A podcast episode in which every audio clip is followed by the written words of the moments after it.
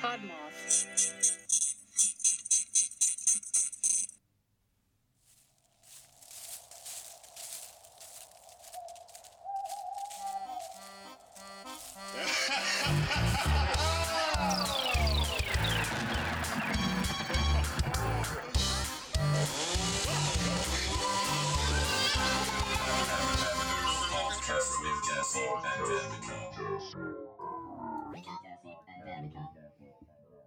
So I think your microphone is probably just haunted. I think that's bullshit. No, that's got to be what it is. To clue the listeners in a little bit, um, if you listen to our last episode, my side of the recording was sounding pretty wonky. Yeah. And I was mad because I just bought a brand new friggin' blackout Yeti. And as I was editing, I was like, ooh, my voice sounds good. And then I'm listening to mm. yours, like, what the actual fuck? That's so frustrating. The first episode where I actually mm. sound good now, you sound like crap. I was why? We're cursed. And then we tried to start recording this episode, and it was still all over the place. And I was I don't want to say I was arguing with you, but we were trying to figure out Yeah. which setting on we my mic we was arguing with up. each other. We were just frustrated because we were like, why isn't this? It makes no fucking sense why it's not working. And I'm sitting here like Jesse, my mic is five years old. Maybe it's just tired. it's ti it's gave up. And all I did was I went on my iMac and like double clicked a couple things, and now all of a sudden I sound Yeah. brilliant and full of life. Yeah, it's wild. So thanks, Ghost. You're like pissed off that we're we're talking about you. You know what I realized? What? Um, wasn't it the one that it started fucking up on is when we were bringing up demons? Last episode? No, we were talking about spontaneous human combustion. Yeah, but what I'm saying is the microphone was acting fine until we recorded an episode on demons, and once we made that public, then my mic started fucking up. Oh, okay. Maybe. Yeah. Maybe. Yeah, the yeah, the demon from The Exorcist was mad that we outed him. So it's like I'm gonna curse you, podcast. It, it's either that or whoever's responsible for spontaneous human combustion got a little salty about it. yeah. Who says they're not the same entity? That's certainly a theory. That's my theory. Patented. So, so welcome, people. Um, this is the Paranerds podcast. If you didn't know, powered by Podmoth. My name is Erica, my name's Jessie. and we're excited that you're back because it is our holiday special. Woo. Woo! Jingle bells, Batman smells. Or no, is it Robin smells? No, it was Batman smells. Robin laid an egg. Oh, course he did. Yeah. So, um, that being said, Merry Christmas, and we are happy that you have a episode on Christmas. Happy Hanukkah. Um, that already happened. Happy belated Hanukkah, Uh, Hanukkah is. and uh, Kwanzaa. happy Kwanzaa because I think Kwanzaa is right after Christmas. There you go. Happy yeah, so happy Kwanzaa. And um, I have some stuff to talk to you about, and I hope you're ready for it. I'm ready to be scared. You'll eventually be scared, but we're gonna start by making you laugh and maybe feel a little grossed out. Um, you know, stories of Christmas past. okay. Cool. So, do you know anything about old Victorian holiday traditions? Hell no. All right. So, long before it was tradition to make gingerbread houses and hang stockings over your fireplace, it was common to gather around a fire and share ghost stories, That's fun. Yeah. Which I think is pretty cool. I'm tired of that just being a Halloween thing. Really though. Mm-hmm. Ghost stories all day, every day. Forever. Mm-hmm. In Europe and here in the US, Christmas and many of its traditions are inspired by pagan customs associated with the winter solstice. Historically, December 25th has a close link to pre Christian solstice festivals that viewed midwinter as a time when light dies and the veil between the world of the living and the dead is most thin. When light dies. And solstice is the 21st? What? Yeah. yeah. Yeah. Yeah. Um, as part of the Oh, celebration, Thank God. The night is already way too long. I'm ready for it to go away. I don't know if we've been bitching on air about it, Yes, but we have, because I've been bitching to everyone that'll listen that it's too goddamn dark outside. And I need my vitamin D. that's true. Um, when I see you this weekend, we should go out for the two hours of sunlight that we get per day. yeah, that's a good idea. Yeah, Are we gonna wake up early at like eight? I'm fine with that. Honestly, I just miss the sun. Me too. We let's do that. Let's wake up early and get some vitamin D. yeah, we'll we'll go to the cemetery and take some photos. hmm With the ghosts. Yeah, like the cool hosts do. Oh, Erica. What? The did I tell you already that that Instagram post that I did of like the the creepy ghost like peeking behind the teacher on Zoom? Uh huh. Have you seen that? Uh, yeah, and I fucking hate it. Terrifying. Everyone listening, go look at our Instagram. It's so scary. Um but when I was trying cuz I was like screen capping it from Reddit, right? Mm-hmm. because I just saw it on Reddit and I was like, ooh, sick. So I was just trying to like re- screen record and I would screen record it and then I would go back to like edit it and it would like as soon right before the ghost like poked its head out, it, my screen would just go black like three times. I tried to screen record You're it and it looked fine. shit. And then I swear to fucking God, it was, I was like, why isn't this working? I could see it and it looked fine. And then as soon as I went to like just edit a couple parts out, because you have to get it like under a minute, it would just like go black. I had to do it three times before it worked. It was so weird. Fuck that. I know. Yeah. It makes me so uncomfortable. I don't like that at all. I know. Oh, stop making me scared. I have to sleep at your time. house and now you're haunted. Well, no, it was at work, which I'm pretty sure the building I work in is haunted. It's pretty creepy. Uh, that's fine. We just won't go there. I know. Tomorrow's my last day. Yeah. So the ghost, if the ghost is going to get me at all, it's going to get me tomorrow. I mean, as long as I still have a couch to sleep on, it's whatever. You can come back as a ghost and be a real ghost host. Okay. Cool. Yeah. so, um, as part of the celebration of solstice and the Christmas season, people would gather with family and friends and swap ghost stories about life, death, rebirth, and new beginnings. And I thought that was pretty cool. Yeah. Yeah. But here's the part that's made for you. Ooh. Victorians also sent bizarre Christmas cards. hmm Among the dark, outlandish designs included macabre images like a murderous frog stabbing and looting a fellow amphibian. He's stabbing and looting him at the same time. Hell yeah. He's so talented. Yeah. Wish I could He's a good boy. He's a good boy. St. Nicholas peeping through windows and stuffing children into his gift sack. oh. This version of Santa just says, fuck the kids. well, he's gonna take them. yeah. like in the movie He's- Elf. Yeah, he's like, you know what? In- instead of like gifting good children with like warm, pleasant things and toys that they wish for, mm-hmm. he's like, fuck you, kid. Taking you. You've been a rotten little shit. He's gonna. I bet he kidnaps him to make him work at the North Pole. Oh, you think that that's The how elves- he's recruiting elves? The elves are just enslaved children. Didn't you know? I feel like the movie A Santa Claus probably touched on that. I, I have never seen that. No, probably not. I'm just talking shit. Okay. but that that was one design. There was one with giant waltzing insects, which I imagine them looking all dapper and cute. Love that. What kind of insects? Um, I didn't find any specifics, but in my mind's eye, I'm imagining like a praying mantis dancing with a cockroach. Mm-hmm. Yeah, totally. I think that'd be pretty cool. And um, sometimes there were cards of dead robins. Cards of dead robin. Oh, with pictures of dead. Ro- I thought you meant the card was a dead robin. How did oh, like that? oh, like here's a corpse. Merry Christmas. Wow! And they made it into a card. The Yeah, craftsmanship. Yeah, you just have to bend the feet a certain way. and- That's but um, fun. yeah.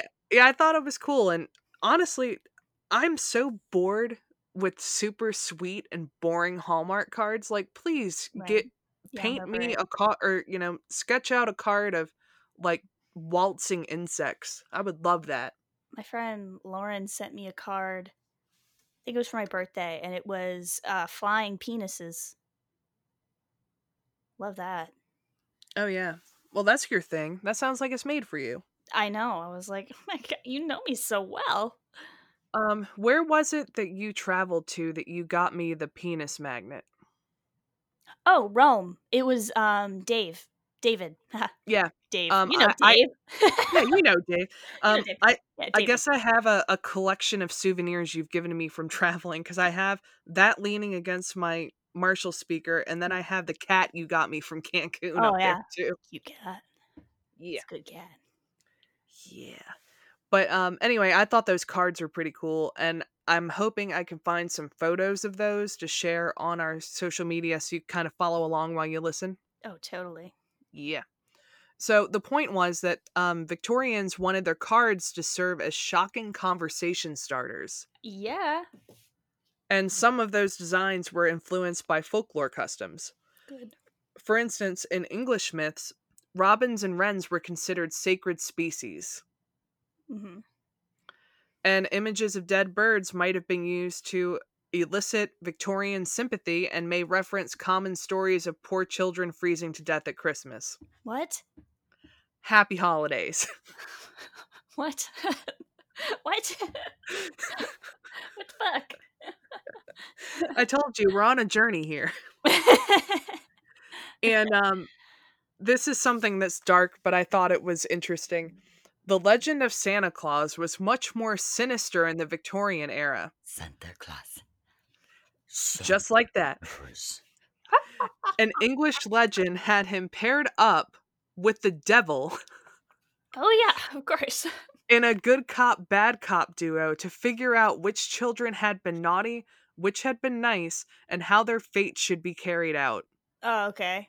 The devil, sometimes guised as Krampus, Oh, okay. That- yeah, yeah, kidnapped yeah. kidnapped and beat di- disobedient children while Santa was often depicted in Christmas cards, slinking around and spying on children through windows. oh my god. Wait. oh, that leads into what I researched. But I'll get we'll get to that later. You didn't research Krampus, did you? No, but just I was just like, because that's exactly, uh, well, we're going to go around. Next is Krampus, but that's going to lead into another creepy story. let's do it. All right.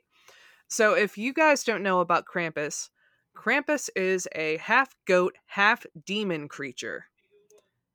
He is the punisher of naughty children. Draped in chains and bells, he tags along along with St. Nicholas during the Christmas season and beats bad kids with birch branches or stuffs them into his sack, hauling It's- them away, It's Belsnickel. Yes, to his hidden lair in the underworld. In Catholicism, St. Nicholas is the patron saint of children. His saint's day falls in early December, which helps strengthen his association with the Yuletide season. Many European cultures not only welcome the kindly man as a figure of generosity and benevolence to reward the good, but they also feared his menacing counterparts that punish the bad. Ooh. Parts of Germany and Austria dread the beastly Krampus, while other Germanic regions have Belsnickel and Knecht Ruprecht, black bearded men who carry switches to beat children. this feels so wrong to talk about, but we're just talking legend and culture. Um, France has Hans Trapp and Père Fouettard.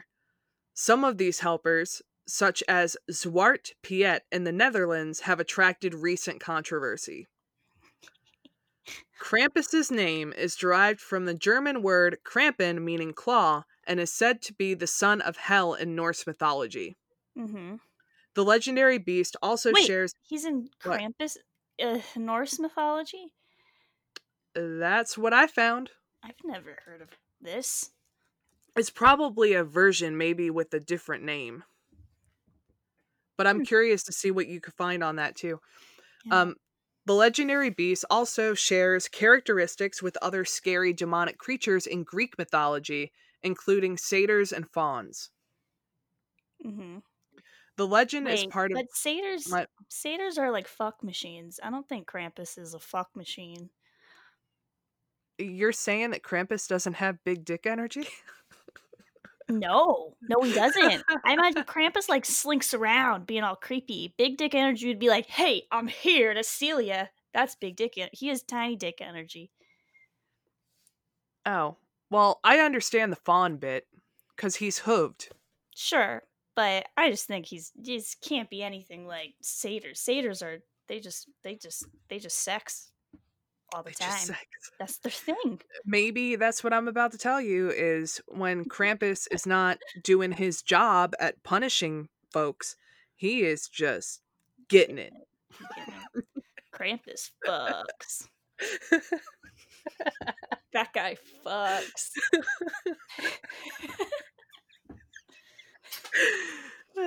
The legend is part of a centuries old Christmas tradition in Germany where Christmas celebrations begin in early December. Krampus was created as a counterpart to St. Nicholas, as we discussed, who would reward children with sweets. But Krampus, and it's funny, some articles that I read were saying that he would beat children, and others say that he would just swat them and throw them in a sack. Yeah, that's what the Belsnickel does. Yeah. Are you impish or admirable? You don't you don't watch The Office, do you? I hate it. Oh no, but that episode was really fucking good. Anyways, continue. It's okay. I'm sure most people that listen to our podcast are probably on your side about Because that. most people like The Office, Erica. You're f- a weirdo. Thanks. Whatever. yeah, say say something bad about The Office. Do it. Watch us lose all of our followers. I'm too tired to fight with you, Good. is what it is. I'll just stick to watching Peep Show and Letterkenny, and that's fine. Um, so according to folklore, Krampus purposefully shows up in towns the night of December 5th, known as Krampusnacht or Krampus Night. Krampus. The next day, December 6th, is known as Nicholas Tag or St. Nicholas Day, when children look outside their door to see if the shoe or boot they left out the night before contains either presents or a rod. A rod?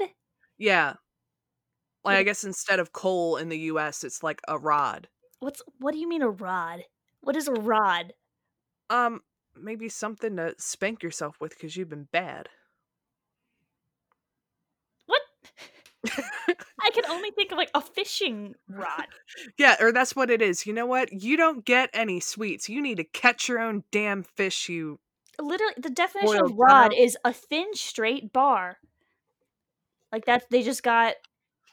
What was it? Like what? What? eh. All right, never mind. You're like, I'm not gonna fight this to the like, what do you mean there was a rod in their shoe? Like what? How?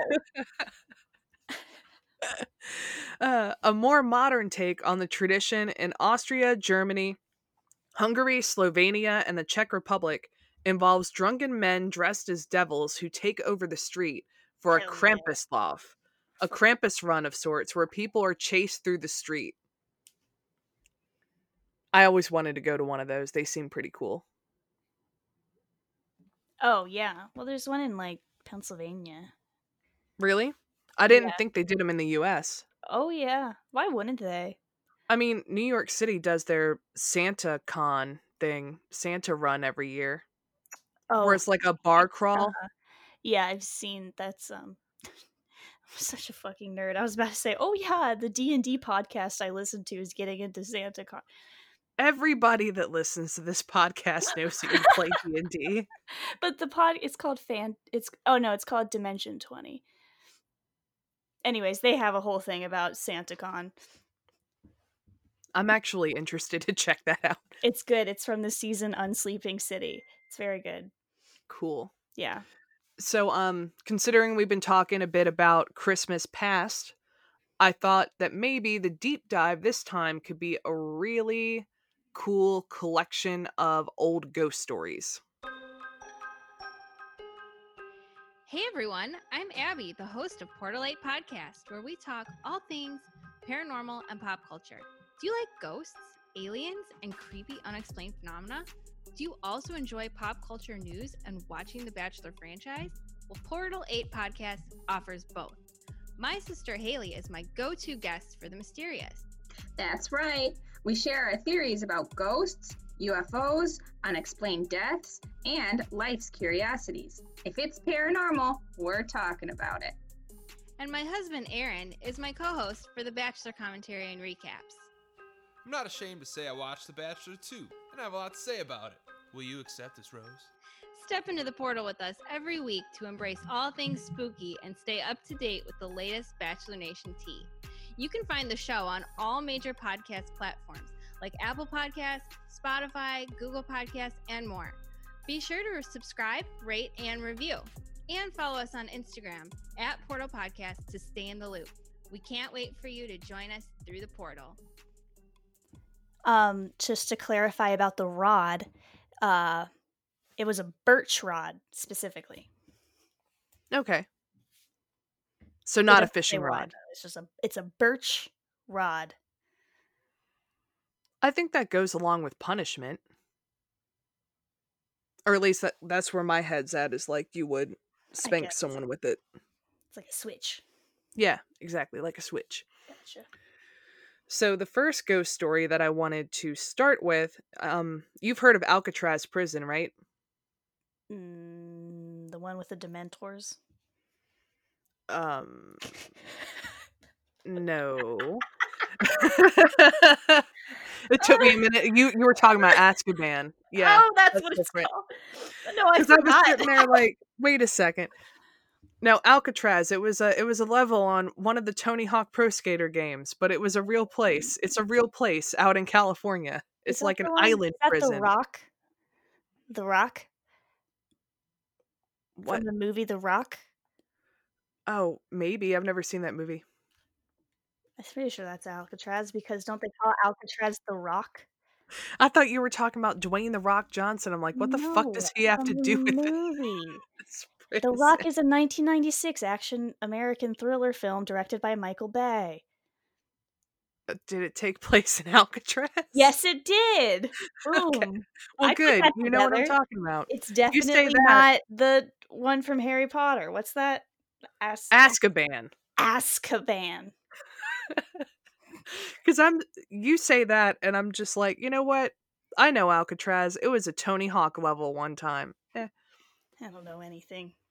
But anywho, it's off the coast of San Francisco, and it has a long and spooky history. Ooh. In its earlier days, Native Americans allegedly used used to banish miscreants to the island as punishment, where they were reportedly plagued by the local spirits. And that's what they get.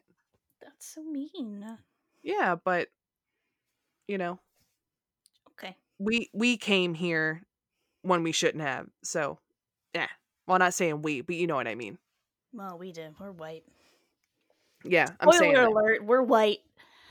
I I totally understand where it's like fuck these folks for coming on our land. They Wait, go over there. The white people to to Well, when they said that Na- Native Americans were banishing miscreants to the island as punishment, Oh, I'm okay. imagining they're probably talking about white people. Yeah. Oh, them too. They deserved it. Good for them. Exactly. So Alcatraz became a notorious federal prison in 1934, housing criminals such as Al Capone before it was shut down in 1963. Today, mm-hmm. visitors to the island report hearing screams, the clanging of metal doors, and the sounds mm-hmm. of voices within the walls. No thanks. One of the more famous tales associated with the island supposedly occurred in the 1940s when Warden James Johnston held a Christmas Day party at his residence for staff at the prison. The good cheer is said to have been brought to a swift halt when an apparition sporting mutton chop whiskers and a gray suit appeared. I know, I thought you'd laugh at that. He's got mutton chops. He does, specifically. That's funny. The temperature in the room plummeted and the fire blew out before returning to normal when the spirit disappeared about a minute later. The rattled guards were too scared to stay in the residence, and the rest of the Christmas celebration ended abruptly. Mm-hmm. So I guess this spirit was like, You're having a Christmas party? You I'm guys are assholes. Fuck you. Who was wearing mutton chops? Who was this guy? Someone who is not hip with the times. There's a specter about. Um, next story takes place in England at Roos Hall in Suffolk. It lays claim. Suffolk. I can't stop teasing me. Sorry. Lays claim to being one of the most know, haunted Suffolk. houses in. the home of the Suff folks. Folks. Was that funny? No. Okay. Continue. Are you, are you gonna tell the story? Shut the fuck up. okay. Yeah. Go ahead. But anyway, it's one of the most haunted houses in England. Okay. Uh huh. The 16th century hall has a number of sinister connections, including a gruesome hanging tree, an oak Mm. tree planted at the site of the old gibbet, Oh. gibbet, gibbet, where Give it- numerous nu- numerous criminals were hung. To make things even spookier, what inside one of the building's cupboards, the mark of a devil's cloven hoof is said to be imprinted. Wait, where? Where? In the house? In one of the building's cupboards. Mmm. Spooky. But perhaps the most dramatic haunting is supposed to happen every Christmas Eve. Legend has it that a headless horseman clatters down the driveway with his four black horses pulling a phantom coach, Yeah. terrifying anyone who witnesses him. Fucking metal. I know, right? That's what I'm saying. If I'm gonna witness a ghost in real life, let it be that. Let it be fucking rad as hell. Yeah. Yeah. And the next little story is takes place in Arkansas, the Crescent Hotel in Eureka Springs. Don't you mean Arkansas? Yes, in Arkansas. Uh huh. It was built in 1886 and is rumored to harbor numerous ghosts who seem to be especially playful during the holidays. Ew. One Christmas, the staff came down to set up the dining room, only to find the Christmas tree had been moved from one side of the room to the other. What the fuck? All I think it year, would look better over here. I'm just gonna. They're- they're just trying to get your- sleeping.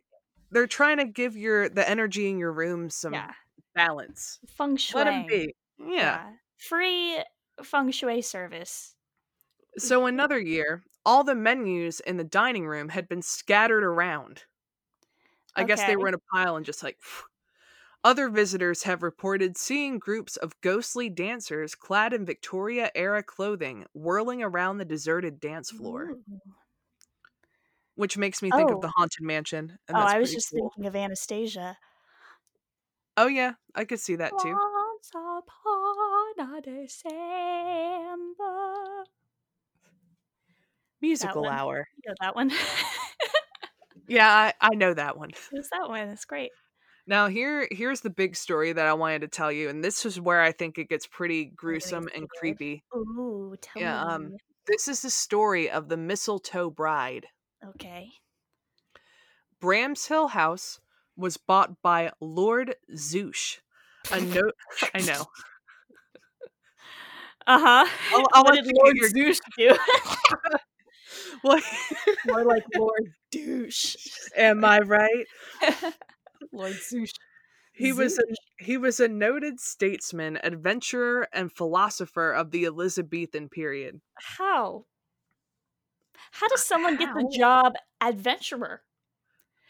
Well, back then, I guess by being willing to travel weeks to get places. Yeah. But um, he was a friend of the famous William Cecil, the chief minister of Queen Elizabeth, and was closely associated with Francis Bacon. Bacon. Yeah, Wait, The who's he? um, he is the Earl of. I'm gonna butcher this word. Do it. Gloucester. Gloucester? L e i c e s t e r. Oh, that's Gloucester. right? no. It's, I. I don't know. I don't know where that's anything. Uh, Sorry, I picked all the worst stories today, I guess, because I'm not good at English. Leicester. Leicester. Yeah. Leicester. Worcestershire sauce. Worcestershire sauce. But anyway, Francis Bacon was an earl. Can we say that? He was an earl. Yeah. So anyway, um He sounds familiar though. Was he like a writer or something? Like, why do I know his name?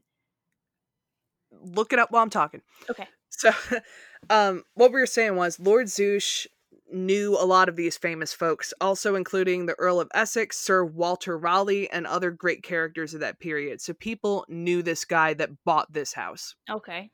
He was hot shit then, huh? He was hot shit, and Mr. Hot Shit used all of his wealth to build his mansion. Zouche. Hot shit Zouche.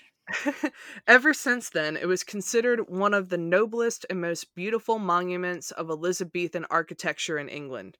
Oh. It's also one of the largest of English mansions. Mm-hmm. Now, there's this woman, her name is Mrs. Cope, and years down the line, she moved into this house. And Okay. to her, she's just marrying into wealth. Mm-hmm. So this house must have seemed daunting and absolutely huge to her. Uh-huh. The finery was contained within great oak paneled halls, gilded salons. There were immense corridors stretching out in vistas that ended in dim shadows. Okay. There were almost incalculable treasures in the form of pictures, old furniture, immense tables, curiously carved chests, old plate, and beautifully wrought metalwork. So this place seems like Awesome. awesome and Large obviously very full of wealth and beauty. stuff. So vast were these rooms that even people that spent their lives there wouldn't have been familiar with everything on the property. Jesus. In the tremendously thick walls, there were said to be many secret chambers. One was the study to which Lord Zouche retired for his philosophical and scientific work. Mm-hmm. The great house was so costly that the descendants of Lord Zouche weren't able to keep it, and then it passed into possession of the Copes, a very ancient family who had their principal seat at Banbury. So that's how the Copes get into the picture. They bought it. Mm-hmm. Okay. Or it was given to them, uh, regardless. Okay. Um, yeah. The wedding at Bramshill House was one of the greatest and merriest that had ever been known in England. The great house was filled with distinguished guests from all parts of the country. Most of the nobility and the great landed um, squires came with their families, so everyone who was important came to this thing. The banquet was super lavish. There was a wild boar roasted and stuffed. Mm-hmm. Like, who has that for dinner? Come on. Rich people. arranged with the head and the tusk raised up in a lifelike manner. That's not scarring to your psyche. What the fuck, England? Rich people, man. You think Jeff Bezos doesn't have a roast pig every night? Every night. That's a bit much. I don't think he'd still be alive. That's got to be awful for your arteries. No, he doesn't eat it. He just does it because he can. I kind of want to see that turn into some bizarre fan fiction. Could you? what? A fan Yeah. fiction of Jeff Bezos? yeah. Okay. And it's like rich, weird adventures. Make it into a cartoon. what the fuck? Okay. Yeah. so um that's going on there's musicians um playing music there's minstrels all of that. Details of the fair served on this wonderful occasion are still preserved in archives of the ancient house so should you be more curious about it after the story i'm sure there's places to find those photos and whatnot. Photos. yeah well or at least more documentation of this house. Hmm 200 geese and 200 ducks were among the delicacies provided for the guests. Okay. Yeah, that's way too much. Um, these birds were especially fat and luscious, for the Copes had for had for centuries held the honorable court office of Sergeant of the Poultry to His Majesty the King. Fucking rich people, man. The reason I'm getting into all this minutia is I really feel that it's hilarious to go on about how rich these people were and then what ends up happening. Sergeant of the Poultry. Wine was consumed in proportionate quantities, for Sir John possessed a rare store of Malmsey, Cyprus, Canary, and goodness knows how many more. Mount. Okay. After dinner, there was dancing and drinking in the Great Hall. The bride grew weary of the feasting and drinking and merry. No shit, if there's like 400 birds to eat, I'm over it. that's a lot. So she drew her husband and a few of the younger men and girls together. She proposed they should play hide and seek. Uh-huh. So she hid herself, and the first man who found her had the privilege of kissing her. Oh, So the, bride, said, on her bride, wedding day, the bride did this. Yeah, I guess she's like, this party is so lame. They were swingers. I need someone else to kiss me. Fuck this ugly rich dude. They are swingers. they could be. They could be into the poly lifestyle, and I'm just not sure. So she goes to hide, right? hmm And they all turned away until the time was up. They started to look for her. Wait, only she went to hide. Yeah. Okay, well, So that's- everyone's that's like searching for her. hide and seek. Yeah. So she goes to hide. Everyone's looking for her. Um, the groom was anxious to be the first to find her, obviously. So they hunted and hunted without success. For several hours, they laughed at the girl's trick thinking, how clever she was to hide herself so thoroughly. Several hours. Oh God, she died. At last, it dawned on them that the matter was serious. Guests and servants were formed into parties and searched the house from top to bottom. Every room, every closet was searched. The Oh, evening God. wore away, and the night came. The distracted groom was left without a bride. Many people thought that maybe she ran away from the house. Yeah, yeah. Days and months and years passed, and she wasn't heard from. Oh my God.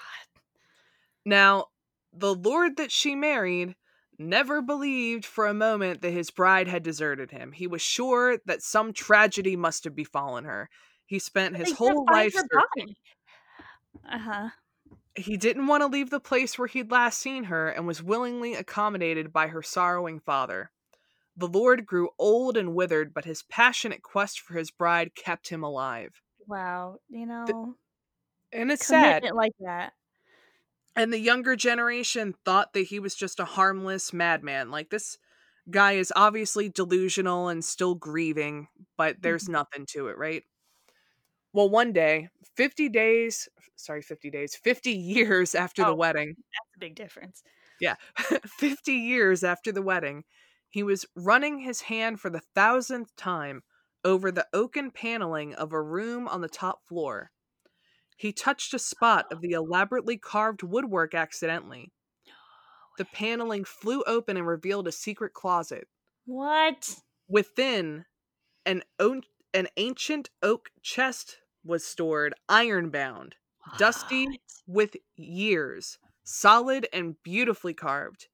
It had evidently been a secret place to keep important documents. The Lord felt he was near the end of his quest. He secured tools and broke open the ancient chest.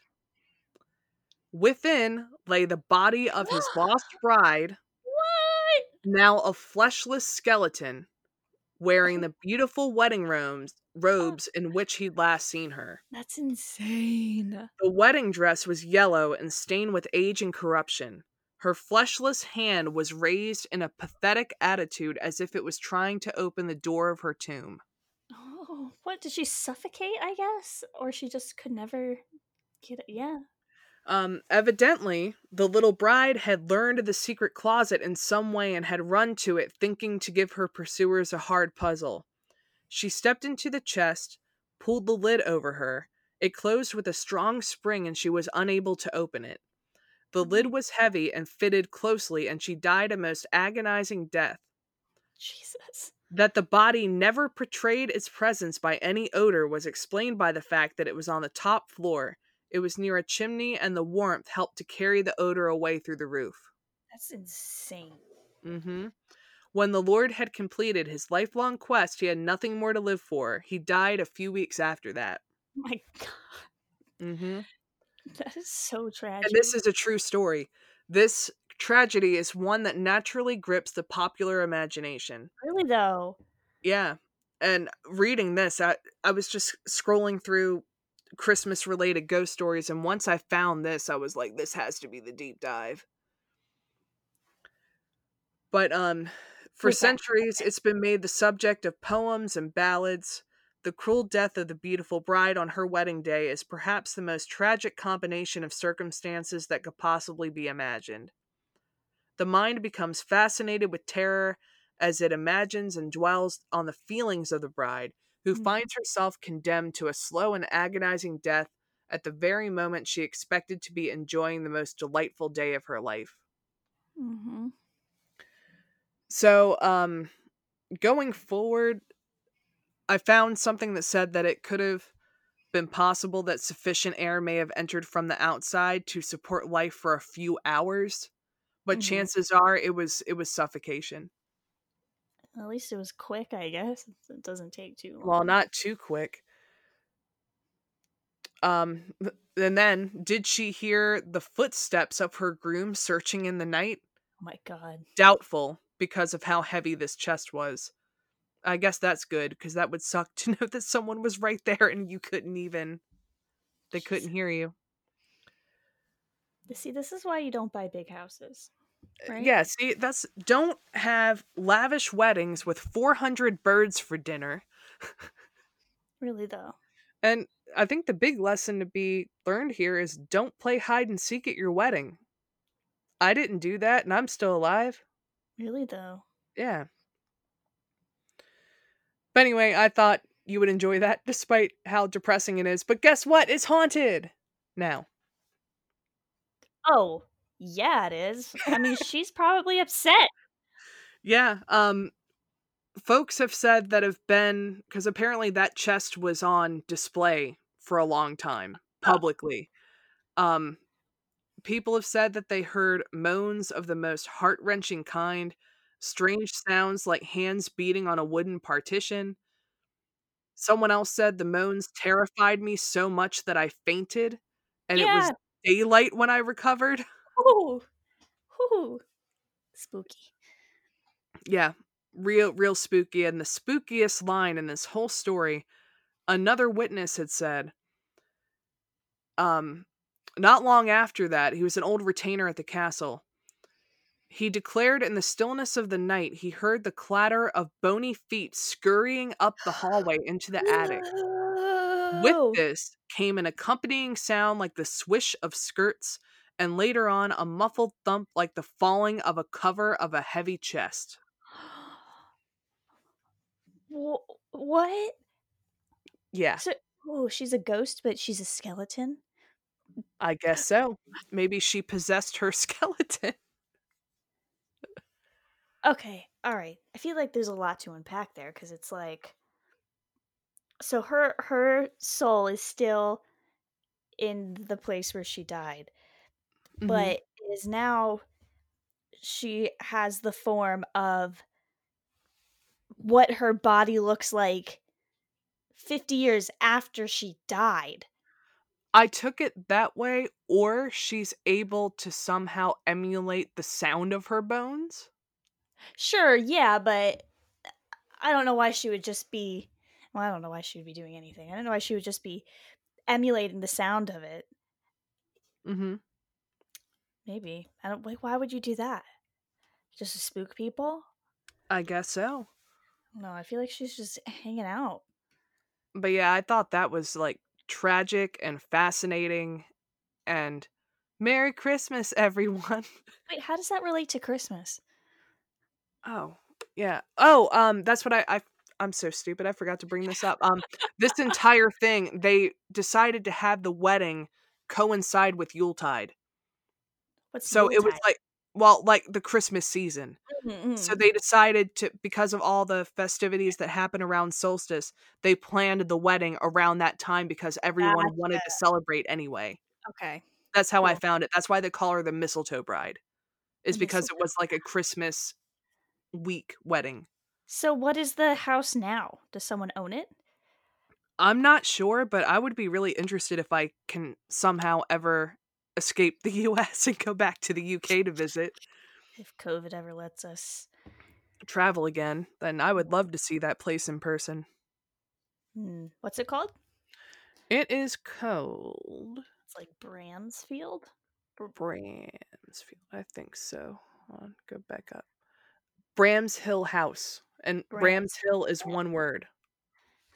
Brams Hill. Ooh, that is not a house.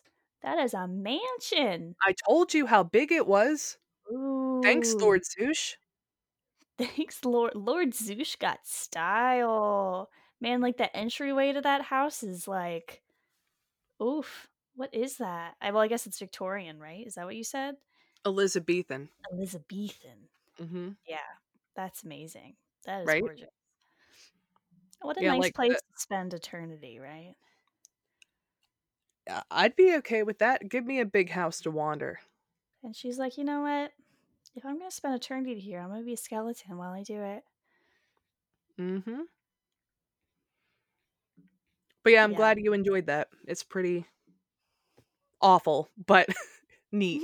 Uh, Yeah, that's really sad. But you know, yeah, her soul is like escaped now. Maybe like, is it? I don't know. She still sounds like she's suffering. If if they're hearing moaning, Well, if you can hear us, we wanted to tell your story so more people know about you. hmm And we hope you find peace because that really sucks. yes, we sure do. That's sure. Um and you've got a little story for me. Oh yeah. So this so yeah, I'll tell you the story I found. I was searching through. I was like, "Mm, let me tell a little spooky story. You know, why not? I was looking through Reddit as I do, and I found this one that was really creepy. And then I started like researching more into it, and I think there are similarities between the story and like your whole Krampus thing. Oh yeah? Um, yeah. Which I didn't realize, but all right. Here we go. So, oh, well, first, content warning. There's lots of violence, torture, and child endangerment in this story, but, you know. As always. All right, so this was posted on r slash paranormal from a throwaway account. So, like, the, the account's name was like throwaway527 or something like that. So, whoever this was wanted to be anonymous. And it was posted just like a week ago, too. So, I'm going to go through, I'm going to try to read this um, pretty quickly, but it's also written by a person whose English is not their first language. So, um, I apologize if my reading it is not very smooth. not only because of them, but because of me as well. You know how I can't I mean, I've been I've been butchering proper English words this entire episode, Yeah. so I think you're fine. So the person that posted this is Romanian, and um, they say um, we were on a trip in northern Russia. I can't recall the exact location. I had maybe I was maybe seven or eight years old at the time, and um, this happened at this time of the year. Wait, that doesn't make sense. See what I mean? Okay, never mind. I'm just gonna I'm just gonna roll through it, and if it doesn't make sense, you'll get the gist. Um, Yeah. We rented a house for some days, pretty isolated and a quiet place to celebrate Christmas. I had really much fun the first 5 days since there was no there was so much snow and we had a forest not far behind the house. It was below um, 0 Fahrenheit um, and got to be up to negative 22 degrees at night. Fahrenheit. Yeah, I converted everything he said to Fahrenheit and feet wise because I appreciate that because I wasn't about to try to do math right I know. now. Celsius. I'm like, mm, yeah, that sounds like a number. Twenty two. I no, I've heard that the the winter in Russia gets to be very Right. Yeah. Yeah. So wherever this guy or this person, I don't know if it's a guy or girl, this person was, it was negative 22 at night. Well, after a long day, I wasn't tired enough. It wasn't tired enough, and I was jumping on my bed on the first floor while my parents were upstairs. In one moment, I simply fell down. I grabbed the desk under the window to get up, and when I glimpsed outside of the window and I saw something moving in the trees. I didn't really care, and I just went to sleep after that. Which I mean, who could? But yeah. he was like seven or eight. They were like seven or eight. Um, so four days later, the house started to smell like burned flesh, and we really had no idea where this was coming from. We called the guy who we were renting the house from to open the attic and see if anything was up there. After two hours of driving, he finally got there, only to open it and find nothing. So he locked it back up and left. The same night, I was hearing steps that was weren't letting me sleep, and the day after this, uh, my parent woke me up and asked why I was awake all night long, and I told him I wasn't. I thought it was my dad because he's a pretty big guy. The next day, I heard the steps again, but now there was an issue. The sound was inside the house for sure this time, and I thought I heard the attic door open and the sound stopped. We all got confused in the morning, but said that maybe um, he forgot. Oh, we all got confused in the morning and thought maybe he forgot to lock the attic because he thought he heard the attic door open. Um, and maybe it fell open on its own, but when they checked the attic door, it was still locked. It had never been unlocked. Yeah. hmm And they thought maybe the footsteps were just a pipe or something. Um, this idea changed the next day. On Christmas night, when we were all um, at the dining table, my mom's eye caught movement outside the house. We ran to the window and we were sure that we saw a really tall, naked man in the woods. Keep in mind, it's negative 22 degrees Fahrenheit. I mean, it's possible, but that th- if that person is naked, Negative 22? that person would have to be very much going through some some hard times. I mean, you would die in a couple hours at negative 22. Oh yeah. Yeah. You would get frostbite of many appendages. all of them. Uh, Yeah. My dad took the gun and got out there to see what's going on. Nothing was there. No man, no footprints, nothing. Just endless snow. That day, we decided not to go out and play, and we made our games ins- inside. My parents were worried, but I was a child and I didn't care. That night, we went to sleep early. At roughly 6 a.m., I woke up because I had to go to the bathroom. I opened my eyes, and there was this face at the first floor window. He was skinny, pale, and had a little bit of hair on its head. The weird part is that he was naked. Remember, it's negative 22 degrees. Looking through the window, I screamed. My dad, in less than five seconds, was in the room with the gun, uh, followed by my mom. I was crying and told them what I saw, but nothing was there anymore. And his dad checked outside, and no footprints in the snow. Again. Huh. Yeah. I think my father said that we should leave, but the snow was over uh, six feet by now, so the car was unable to leave. Most of the day, we tried to contact the rental guy and the police, but the line wasn't working properly, and they were unable to understand what we were saying. We Did were you together. say six feet? Yeah, of snow. So like people here, if they're six inches, they can't drive. yeah, no. But six feet over there, and it's like, you know what? It's fine. That's true. Well, it wasn't fine. It was six feet, and they couldn't leave the house.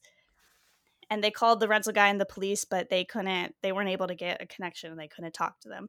So we were together all day and didn't talk about it. Only when the sun started to set, I went to my room and played with my toys. Late at night, I heard the attic door open slowly, since it was outside of my room, and then I heard the door open. Or, oh, I heard the room door open. I hid under the blanket and tried not to breathe. I didn't hear footsteps or any sound, and I stayed there till morning. And then I got out running when I heard my parents, and I told them what I heard. They told me it was my imagination, and the attic door was still locked. So when I returned to my room, You're really Um, giving me the creeps. I know it gets worse. Well, it's almost over, but it does get worse. Yeah. Um, He was naked.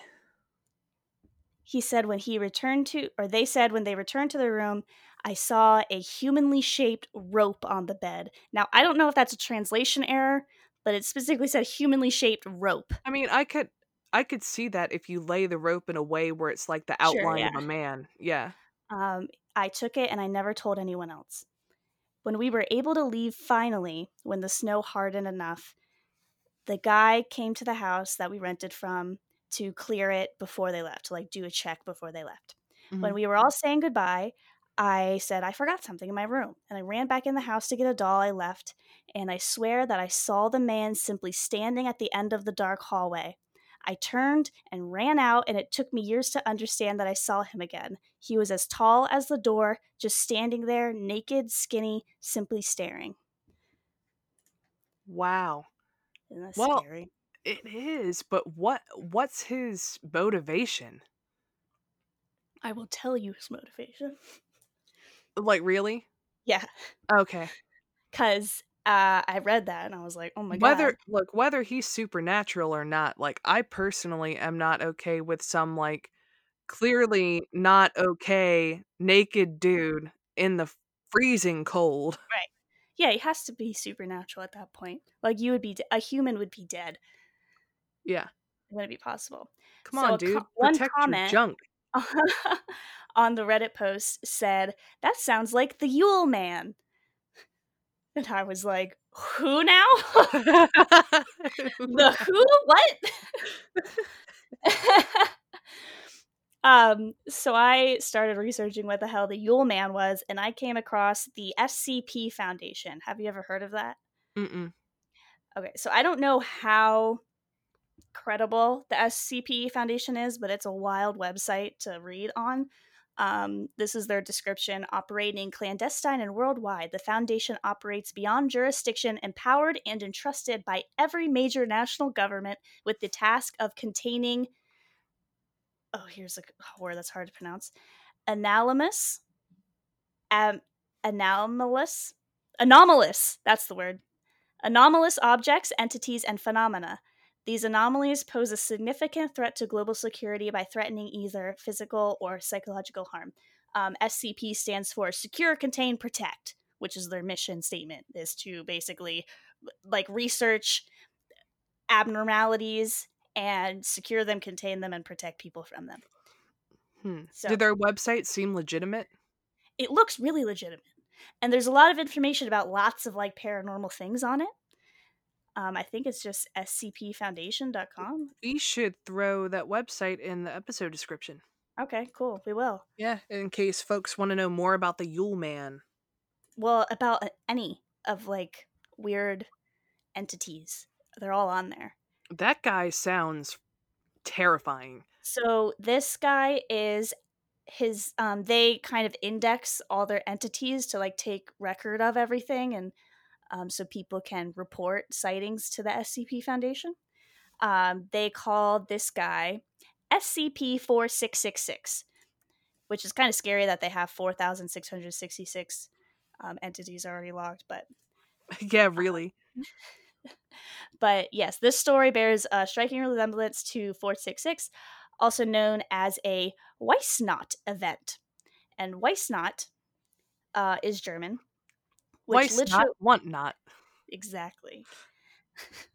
um, Weissnot literally means white night in German. Uh, because, and they call it this because all of the reportings of this happen when it's very snowy outside. Huh. Um, yeah. And so this thing only happens, it's considered an event because it only happens between December 21st. Actually, I should say it usually happens between December 21st and January 2nd. It always happens in the winter, though, when it's very snowy, because I saw a couple that said it was like in February. Um, and the event is said to have a 12 day active period during this time uh, the and the victims basically uh, are part of this pattern. They are in an isolated rural location.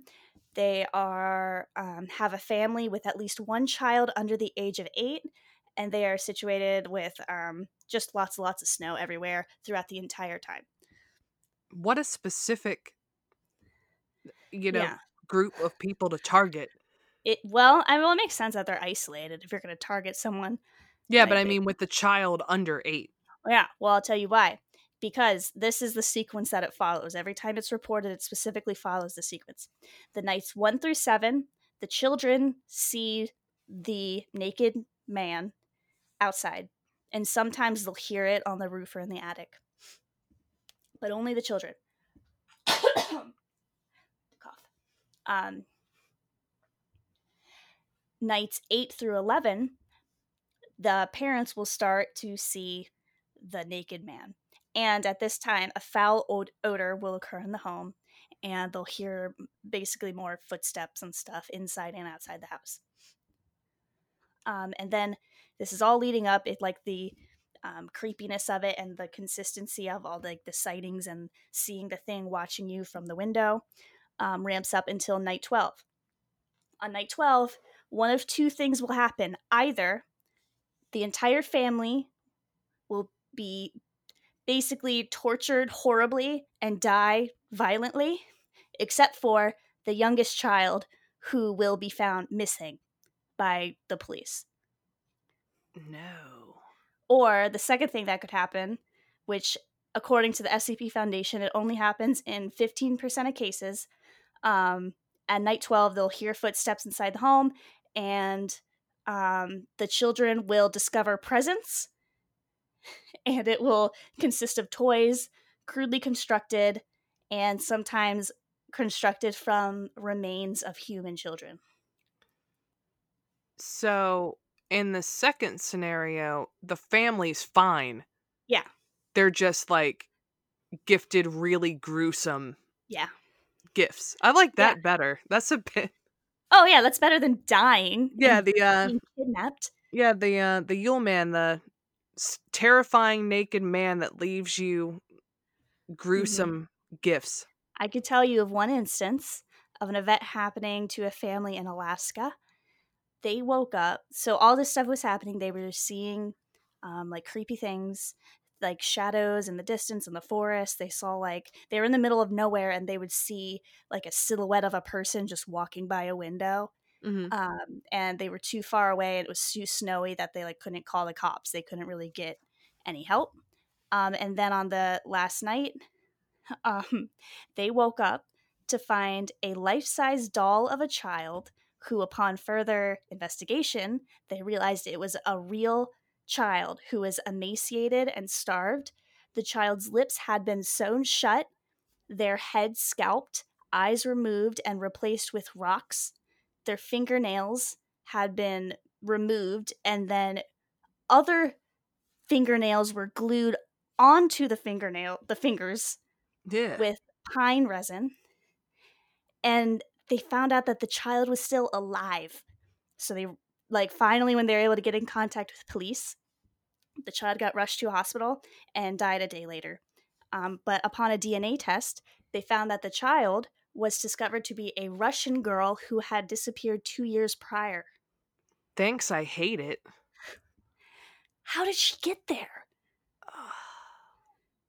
a russian girl in alaska I mean, by plane or by boat, I have no idea. She disappeared from Russia. Like you can't. Well, I guess you can, but it's difficult to transport a, you know, a missing child across countries for sure. hmm It's theorized that this thing, who is always described as being super tall, like six or seven feet tall, completely naked, a man, and with small wisp of hair on his head. He's like the worst version of Santa ever. Instead of coal, he kills you. And instead of presents, here's a dead body. You can't see the face I'm making right now, but it's very disgusted.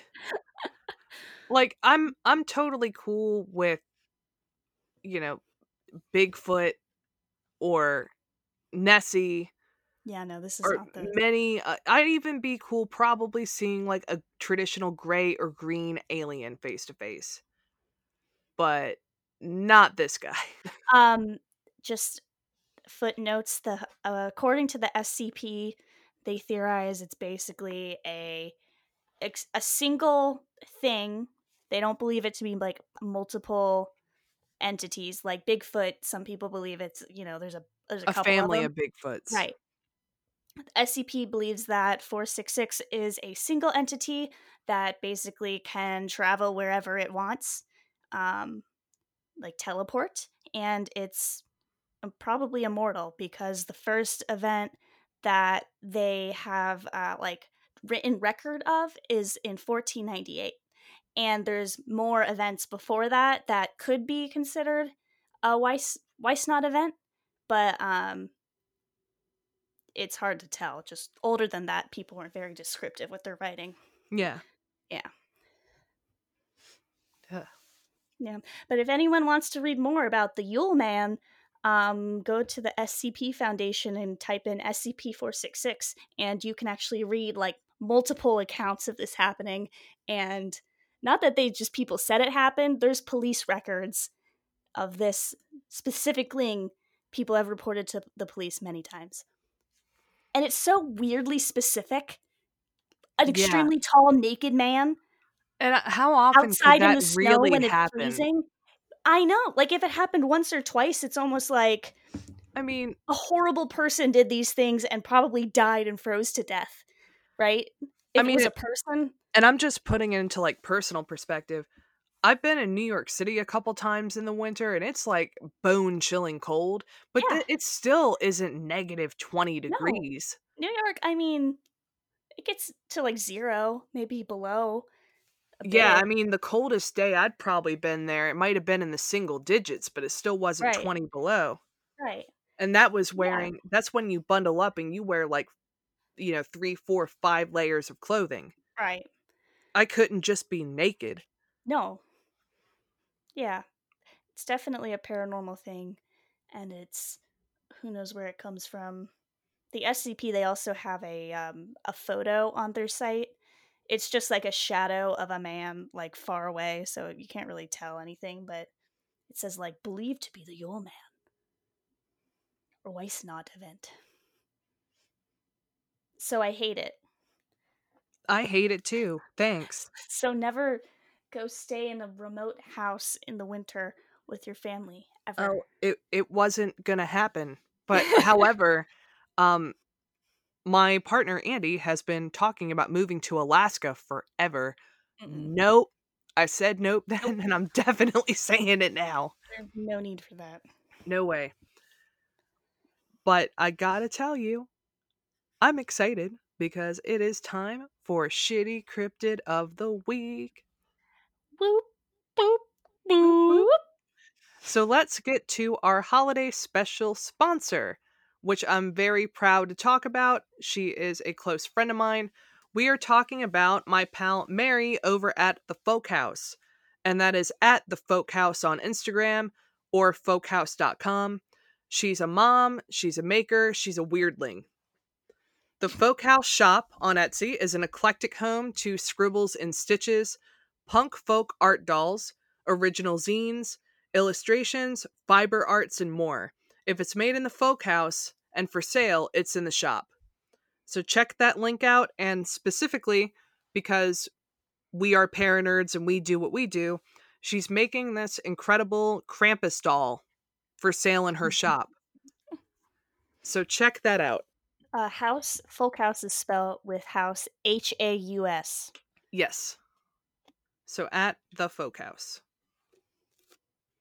All right, you ready for your shitty cryptid? Give it to me.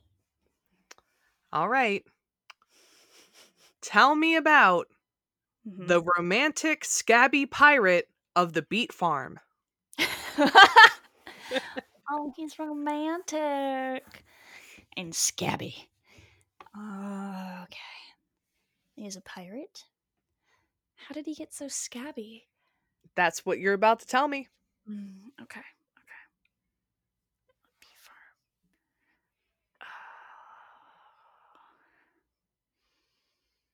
Okay, I got it. Um, it was the late. When was pirates? Like 1700s, early 1700s. when was pirates? I think that's right. Early 1700s in like South Carolina or something. Um, American pirate.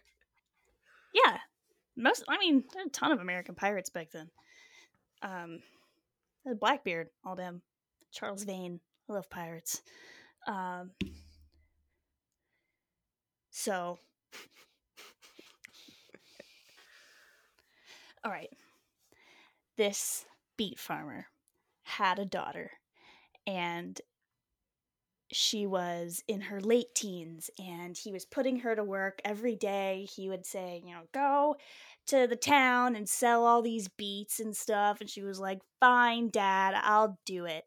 And every day she went, she uh, took her horse drawn carriage with all the beets into town and sold beets for like one cent a pop or something ridiculously cheap. Um, and she was getting so tired of it. She's doing it her whole life.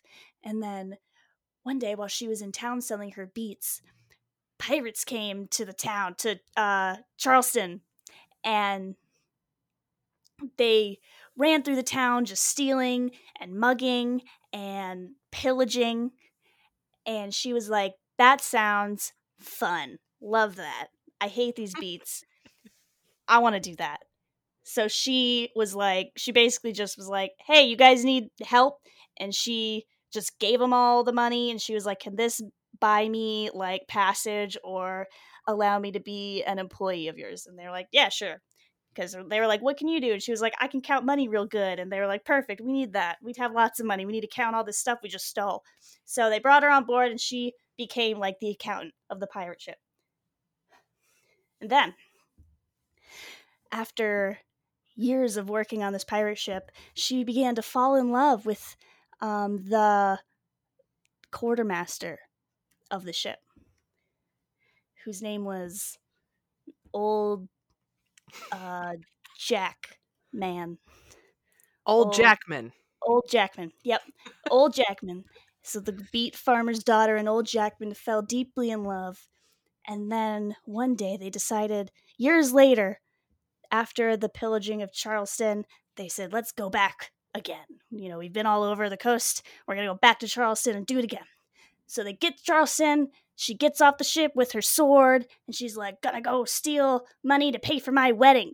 And her dad is there and he takes her. He just kidnaps her and throws her in the beet cart. He says, You're coming home, young lady. How dare you become a pirate? and he wheels her all the way back to the beet farm and What, in a Jack- wheelbarrow? In the uh, uh, cart. He like Oh, ties her oh, up right, and right, throws right. her in the under all the beets. He puts a bunch of beets on top of her, no one can see her, and wheels her back to the farm. And old Jackman, it's like, oh no, where's my love, the love of my life? And so he goes to find her and finds the beets, and he's in the um and he him and all the pirates are coming down to the beet farm and the beet the the dad the beet farmer he catches wind of this and he's like you're not going to take my daughter back. So he sets up a trap and he he's just so angry that this pirate thinks he can pull one over on him. He sets up a trap by putting the daughter in the house and um, luring old jackathy in. Old jackathy's like oh my love i finally found you and they embrace and then whoosh the house goes up in flames because the dad set a trap and just wants to kill him so they can't embarrass him anymore about his beet farm shame with his daughter running off and it's Beet Farm shame. yep you can't, you can't have a shameful beet farm it's very honorable employment and um so now old jackathy um Jackathy. I thought Jack- it was Jackman. jackman that's what i meant no, no, no, no, no. Jackathy. It's his, Jackathy. na- his name's Jackathy Jackman. Uh, Jackathy. So now Jackathy Jackman's ghost roams the beet farm now, and he's all scabbed up from being burned alive. But him and his his um burned up wife, they they go on little dates around the beet farm as ghosts because they're still very romantic. And if you visit that beet farm today, um, he'll he'll say hi. He'll say hi. He's a nice guy. He's not going to scare you. I don't think. I think he's happy in the afterlife. Him Well- and the girl get to uh, live the rest of their eternity at the beet farm. I don't think a cryptid has to necessarily haunt or like be malicious. No, he does. Oh no, I don't think they have to be malicious. No, yeah, he's a ghost. See, that was great, but I have a problem with that because I always try to give you the most ridiculous bullshit, Mhm. and every time you actually weave it into like this beautiful blanket of real story. And every time you give me one, Poop. poop or Poop. what was it? Uh, Ejaculating centaurs. flame ejaculating centaurs. But There's, you know, there's a good balance there. we're we're different people, and that's exactly why this podcast works. If we were the same, it would not be fun. Oh, Jackathy Jackson. Now, and I'm not saying that you have to do this, and listeners, tell us how you feel. I think it would be really cool to see you sketch out all these cryptids we talk about. Mm, mm. Yeah, no. if I can, I can do like one or two. I don't have time to do all of them, That's true. but yeah. what I mean, if I I'll pay do- you? Ooh, why don't we do like a Facebook poll and we'll be like, Of here's which cryptid? Yeah, we'll pick out like three of our favorites and we'll see if people want to vote on it and to which one do I sketch. Yeah, let's do. We can drop that poll sometime around when this episode comes out. Christmas, Christmas time. All right, friends. So you know what we're gonna tell you. for love and time. But, yeah. We're going to tell you to check out our social media on Facebook, on Instagram, on Twitter. Mm-hmm. Talk to us. Send us a message. Tell us how you're liking stuff. Shoot us an email, paranerdspodcast at gmail.com. Yeah. We like that. We like talking to people.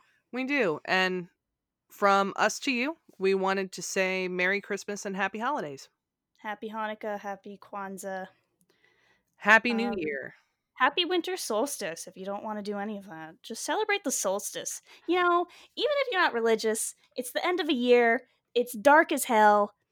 Just do something Come fun. on. At this point, we've survived 2020. So celebrate a little bit. Celebrate that. It's Yeah. good. And don't get COVID. Don't spread it. Yeah. Yeah, mask up. Be fucking cool. That's it. Be fucking cool. Thank you, and we'll talk to you next week. Bye. Goodbye. Paranerds podcast has been brought to you by Podmoth.